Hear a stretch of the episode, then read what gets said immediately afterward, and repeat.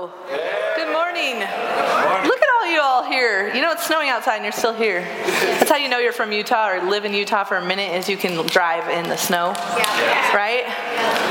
Well, it's good to see everyone. Um, Pastor Jason is in California preaching at a friend's church, and so I get the privilege of opening our series, Sacred Eight, with you all. And um, we're going to be focusing over the next eight weeks until Easter. I can't even say Easter like without like going, oh my gosh, how is that eight weeks away? But this is life. Time just flies, right?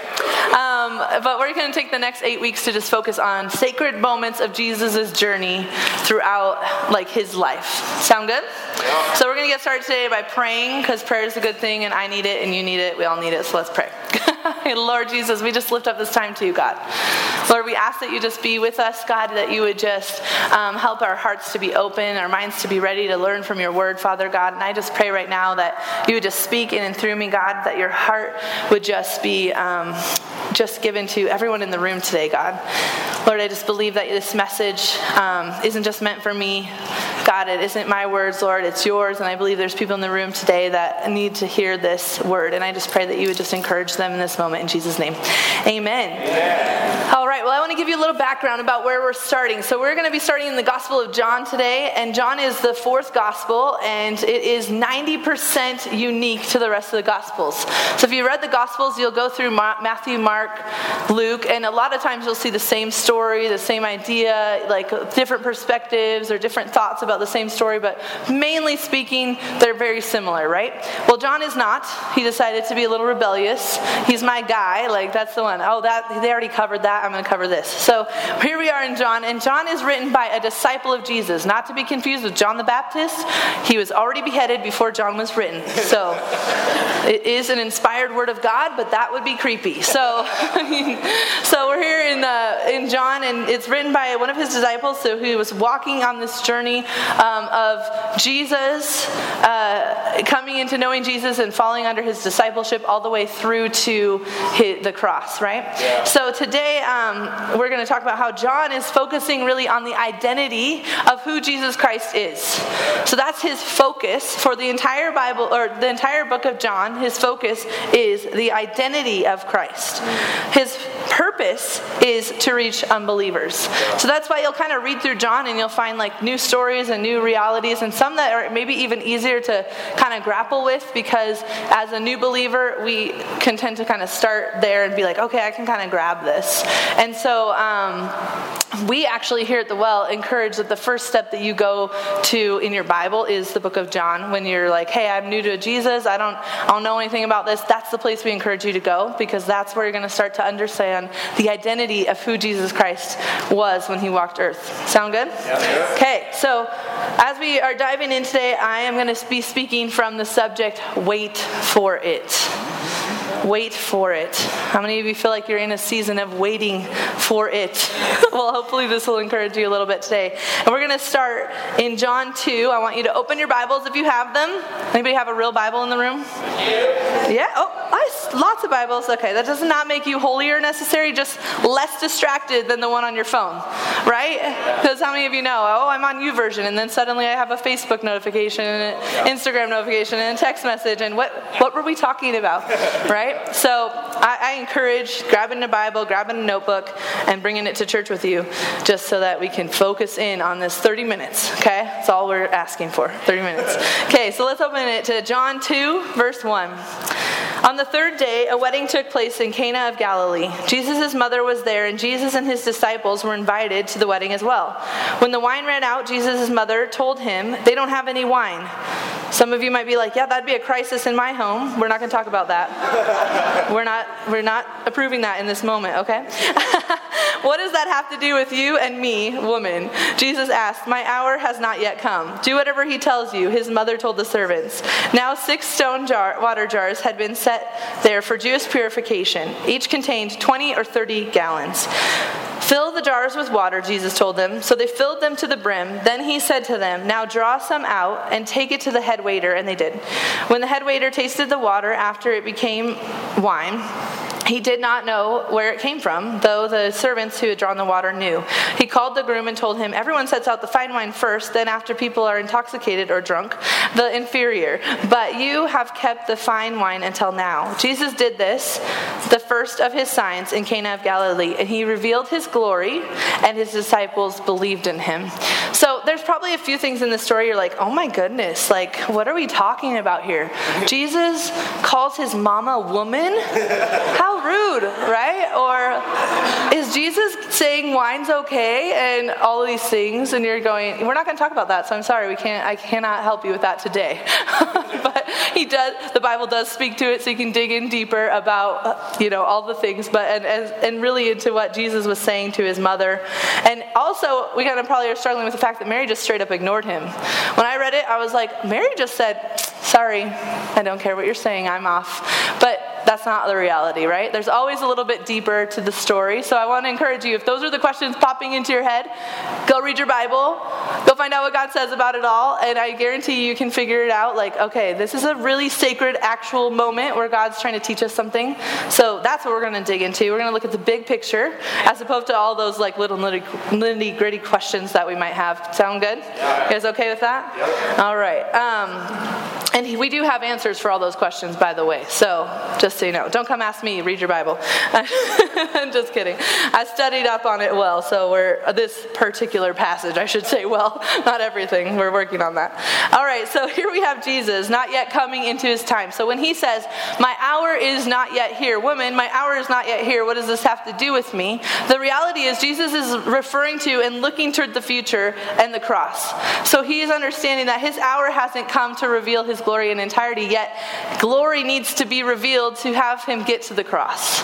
Right? The conflict of Jesus getting to the cross has to start by Jesus starting to kind of expose who he is and who his true identity is. And so in this moment, his hour has not yet come. The cross has not yet come, yet glory is still to be revealed in this moment. In John 2:11, we understand that this is the first sign of Jesus. So some um, commentaries would say that because that this first first here means primary, and what he's speaking to, what the point of it calling out, like this is the primary, the first sign of Jesus, is just starting to show that this is really the inauguration of Jesus being glorified. This is the beginning of the start to the cross, right? Now, Jesus came obviously through Mary and had a baby, and he had to grow up. And in that growing up period, we don't see moments of him being glorified because it wasn't his time yet.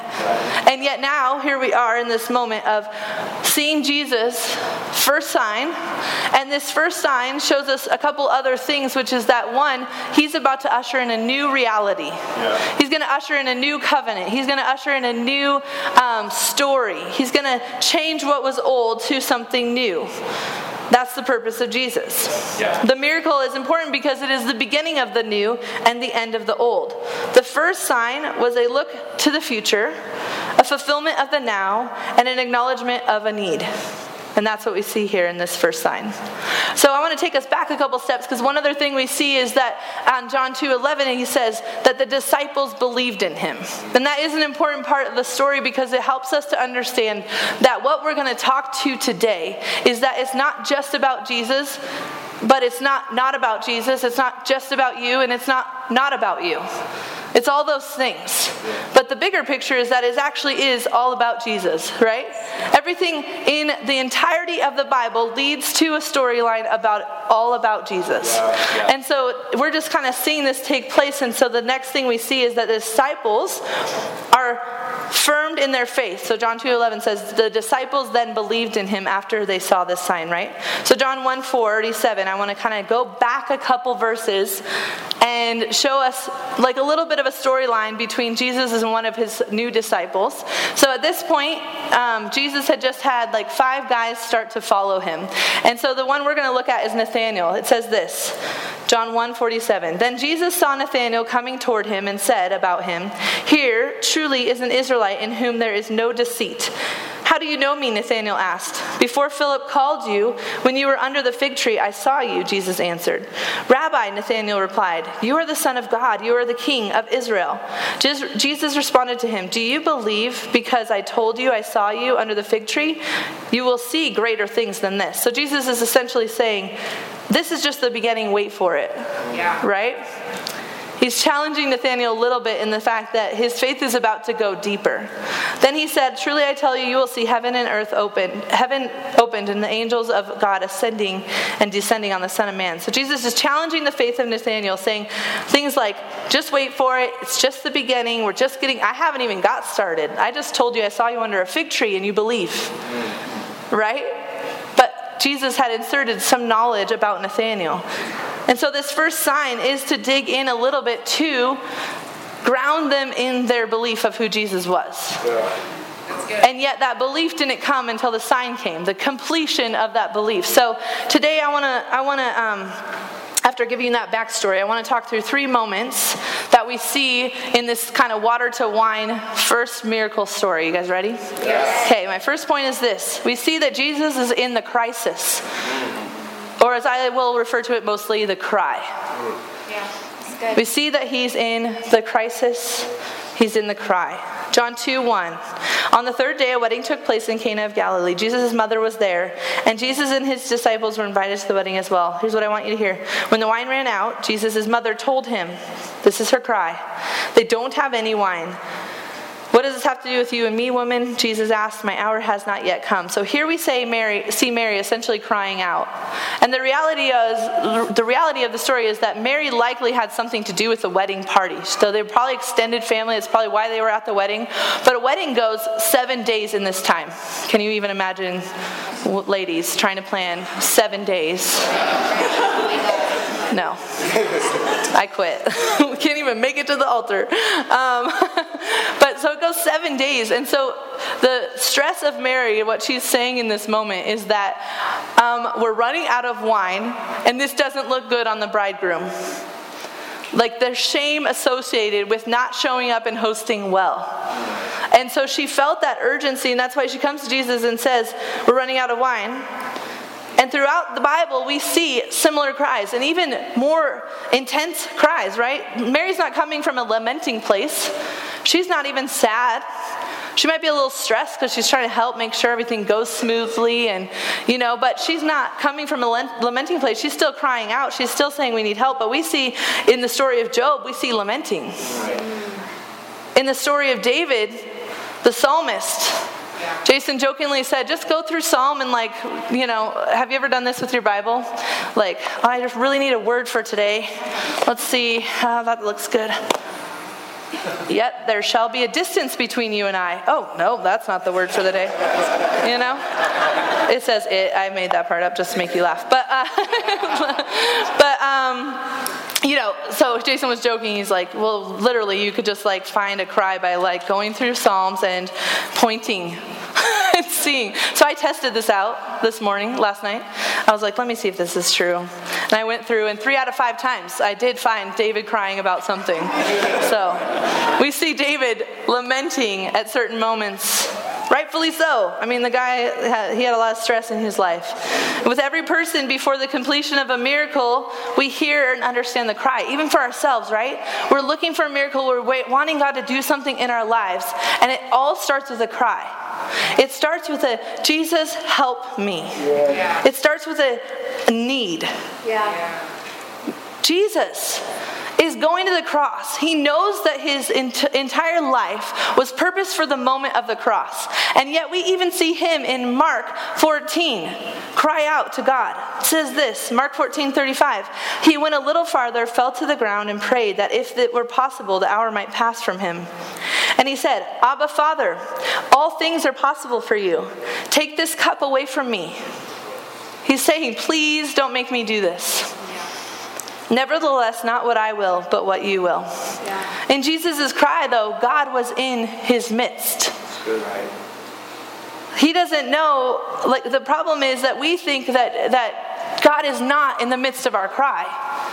We often feel abandoned and alone in the middle of it, right? Yeah. We feel insecure and unsafe, and we feel not, and we feel like, well, I follow you, Jesus. I shouldn't be going through this.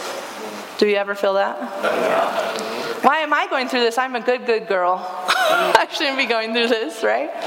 But the one thing you could say in the Bible is He promises that we're going to go through trials. So you might as well just get it out of your head now that you're not. It's going to happen, right? It is our reality. But the thing is, is so often we felt like we feel like Jesus leaves us in the midst of our cry. But Deuteronomy 31 6 promises the opposite. It says, For the Lord your God is the one who will go with you, he will not leave you or abandon you. You see, the promise is that God is with us, that he goes with us. He's in the cries of our heart. He's in the middle of our crisis. And it doesn't matter how big or small it is. It doesn't matter if you need wine for the wedding or you're going through a battle, the battle of your life, for your life. He's in the midst of the cry. Right. Just as he was for Mary. He's in your desperate desires, and He's there when we cry out to Him, and He does not leave us. Yeah. One thing you can see strung throughout the Bible is that in the midst of the cry, there is always faith. Right? When we cry out to God, it's because we know, we ultimately know deep down in our heart that He is there and He is listening. Yeah. And when you look at Job, when he cries out, he cries out he might complain, he might desire something different. He lost literally everything in his life, and yet he still turns to faith. David, the blubberer of all blubberers, you're welcome. Try to say that three times fast. He cries out, but when you see in the Psalms, he'll cry out, and at the end of that psalm, almost every time, he is back into faith. Yeah. He's back into understanding that his God is faithful and his God has got him. Jesus cries out, yet says, But your will be done. He's in a place of faith, understanding that our Father has a bigger picture. Finally, Mary, in her cry, though seemingly insignificant, compared to these, leaves us with faith, leaves with faith by saying, Do whatever he tells you. She legit said, He says, What does this have to do with me? And she says, Do what he tells you, and walks away. That's faith. Yes. Can we have that kind of faith where it's like, Lord, you hear my cry? This is what I need. I'm going to walk away. I'm going to let you do that. I'll leave it with you, right? We need to learn how to do that. Yeah. This leads us to the next observation I have, and that is the second point. Jesus is in the process, He's in the wait. So I'm going to speak to a lot more about the wait. John 2, 5 through 8. This is the wait. Do whatever he tells you, his mother told the servants. Now, six stone water jars had been set there for Jewish purification. Each contained 20 or 30 gallons. Fill the jars with water, Jesus told them. So they filled them to the brim. Then he said to them, Now draw some out and take it to the head waiter. And they did. Most often, our struggle is that we quit in the cry. Yes. We quit, we quit in the crisis we kind of give up faith right then and there because we didn't have this immediate snap your fingers miracle. Right. But God's asking us to be a part of the process for our miracle. Yeah. yeah. And here we see him tell the servants, this is what you're going to do. You're going to go fill up these 30 gallon buckets, jars, with water. Now, Jesus literally could have just said, Go get wine, right? They have to leave the party because water typically was found at a well, which was typically found right outside of the community. It was something you'd have to travel to get. It was not something that was just readily available. There was no sinks, right? There was no just quick hot water, quick cold water, just pour it in a bucket, right? Right. So a couple things are happening. One, they would have to go to the well to get the water, or two, they would have to go to what where this location possibly was, which was possibly near a stream called Cana of Galilee, the stream of Cana in Galilee. And we don't know, like they don't they don't know where exactly Cana was, where exactly this took place. But either way, there was a, a reality that they had to leave the party to go get the water to bring back the miracle. Right. Yeah, yeah. So you have this image of these servants who have a bucket of water. We don't know how many servants are there, so we don't know how long this process is going to take, but let's just pretend it's you, and that's it. You have a bucket, and Jesus says, I want you to go get your miracle. So you're going to go out, you're going to go to the stream, you're going to get the water, you're going to fill it up. You're going to cry out, God, this is so hard. This is so difficult. God, why am I going through this? God, would you please just heal me? God, would you do this? God, I trust you. I have faith in you. And I'm going to just continue crying out my faith and filling up the jar in preparation for the miracle. But how many times is this going to take that I have to go and fill it up and wait? I am in the wait. They were in the wait of the miracle. They were waiting for what was going to happen. They might have taken this may have taken 30 minutes, it may have taken an hour, but either way they're waiting for the miracle. They're going to they don't even know what's going to happen. They just Mary said, "Do what they say, do what he says." Then they said, "Okay, this seems kind of redundant, but I'm going to keep doing it." This seems a little, you know, like can, is who is this guy? Couldn't he just if he can do something about it, can't he just like make this simpler? Right? No, I'm going to teach you something. I want to teach you something in the miracle. Some of us are asking, God, I really want my person. And God's saying, Give me more time. So you have to wait. And in the wait, you're giving him your time. In the wait, you're, you're waiting on him. You're making him your person in the wait. God, I need more blessing. I need more money. And he's like, okay, wait for it. But in the meantime, give more. What? That's usually what he does too. It's really tricky. Give more. But don't you know I don't have enough? No, you do. Trust me. Because in the wait, I'm going to develop more. Right? In the wait, it's not wasted because there's so much more happening in the wait. Romans 3, Romans 5 3 says this, and not only that, but we also rejoice in our afflictions because we know that affliction produces endurance. What is this producing? I don't know about you, but I'm getting tired. So, and they're not even real water. what is this producing? Endurance. Someone just told me they ran a half marathon yesterday. They cannot run the half marathon without the wait. They cannot run the half marathon without, they can't just go, Jesus, help me run a half marathon and go run a half marathon. You will die. right? You're not ready. There's preparation in the wait. Verse 4 Endurance produces proven character, and proven character produces hope. This hope will not disappoint us because God's love has been poured out in our hearts right. through the Holy Spirit who was given to us. Man. See, we think nothing's happening until the, the cry the cry is answered. We think nothing is happening between the stream and the filling up of the jars. But the reality is that miracles are actually happening on the entire journey. Right? Okay, like here's one selfish, selflessness yeah. is now happening. Yeah. God, I want my person. Well, you're too selfish. You need to wait. So lean into me. Come on, lean into me. I will help with that. And here I am, stripping away all selfishness, right? As I serve my Father, as I love my God. That's good. A trust is built in the middle of the wait. Yeah. I don't know why we're doing this, God. Like, if anyone's ever been in the military, you understand you're not just going to go out to battle tomorrow right after you sign up, right? That's not going to happen. You got to produce some endurance. You got to produce some trust. You got to produce some camaraderie. You got to produce some life skills. You're not just going to go in and, and go to battle. And God's like, you know, if I just give you the miracle right now, I just snap my fingers and give you the miracle, you have developed nothing. You've rooted yourself in nothing. In fact, you've just become a generation who thinks that everything is just thrown at you and given to you, or the minute rice generation, or the throw it in the microwave and it's done generation, or the air fryer. I do like the air fryer generation, where it takes five minutes and you got a whole meal. Instapot.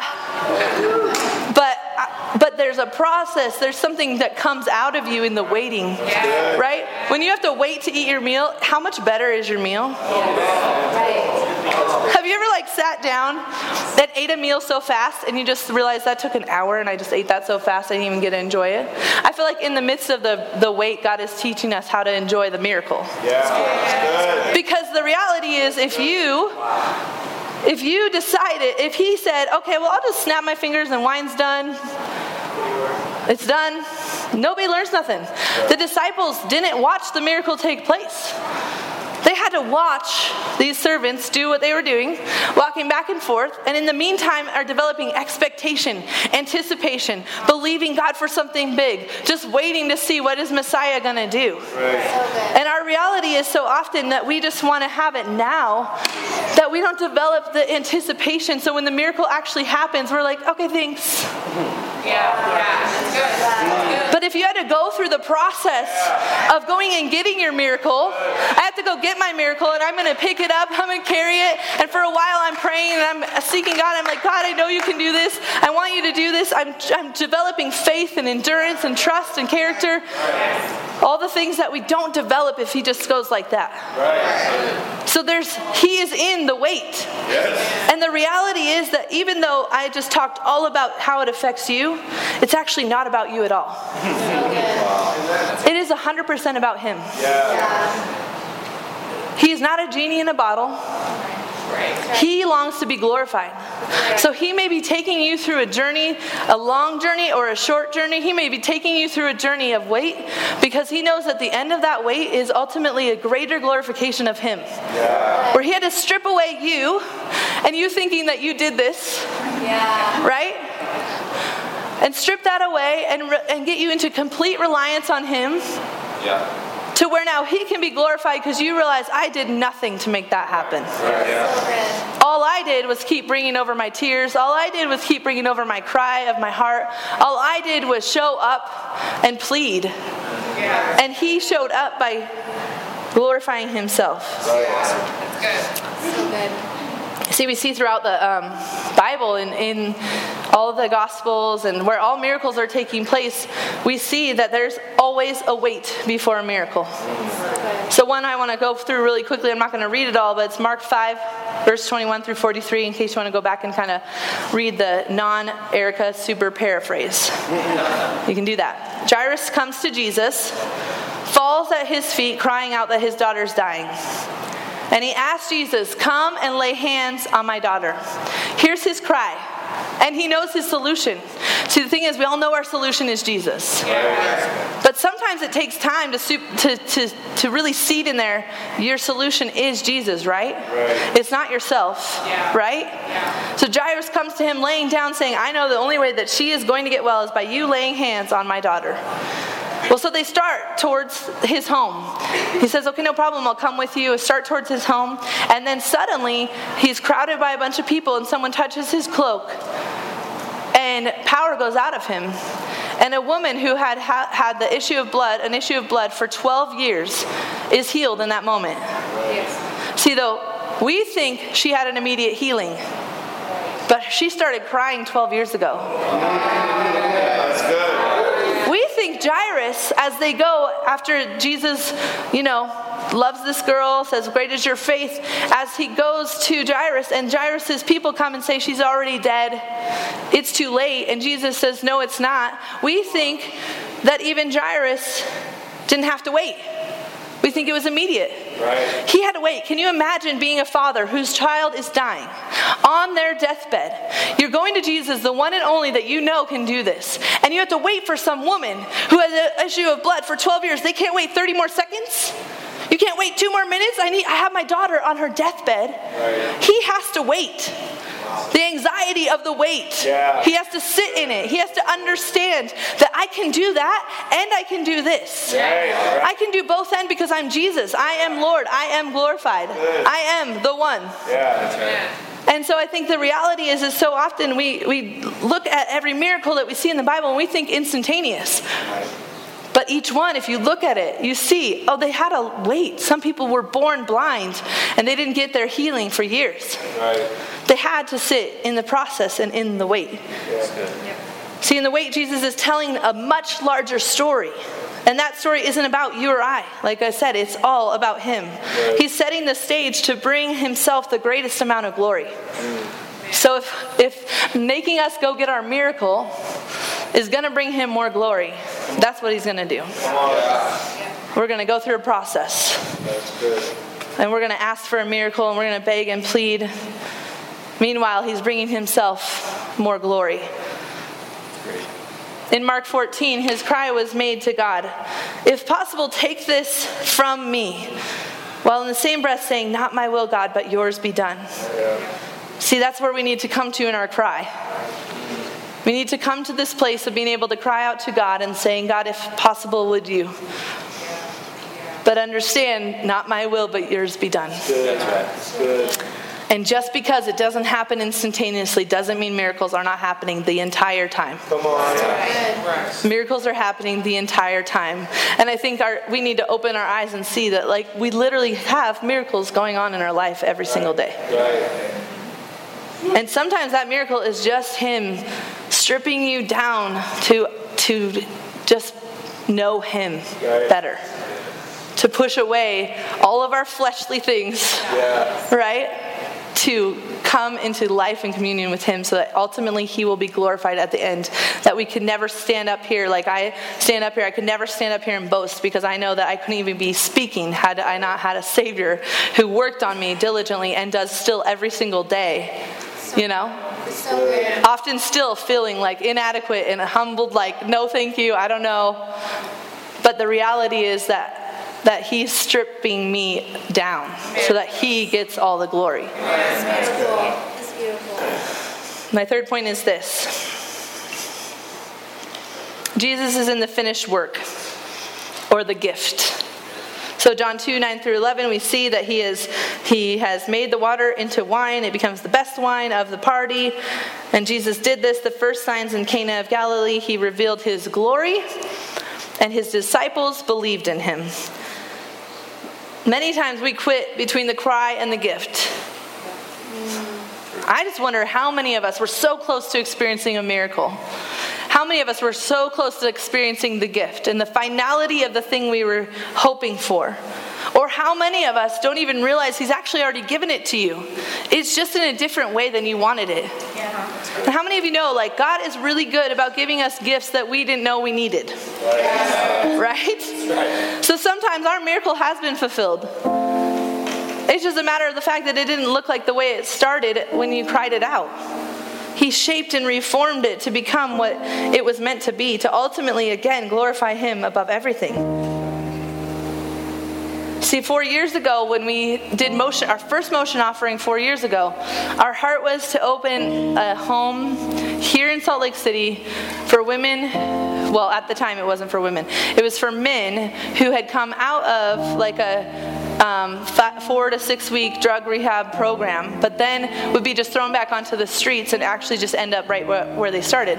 And so that was our initial cry like, God, how can we solve this? And we know that Jesus has to be the center of this in order to solidify it in them to find healing. Well, over time, God just slowly started developing our cry. He changed it. Not that we don't still have a heart for men and all of that, we do. And who knows what God will do one day, but He changed it. So as we started going through the process of, okay, Lord, we're going to put this out there to our church and see what they think about it, and everyone loves, you know, the idea, right? He just slowly just started developing as we started walking out and crying out, God, we want to solve this problem, but we don't have enough. How are we going to make it happen? Lord, in order to do this, we need money, we need a home, we need all the things, all the things, right? Yeah. And over four years, took four years of waiting. Four years. And we still have not arrived, but two Tuesdays ago, we closed on a home for Redemption House the gift has been provided. The cry started out one way, and over years, God reshaped and formed it as we did the work and we and we sought Him more and said, God, what are you trying to do here? And why is it suddenly switching? And we went through the process. We came to a finished moment. It's not the finished work, right? It's a finished moment. It's a gift where He said, Hey, I've heard your cries.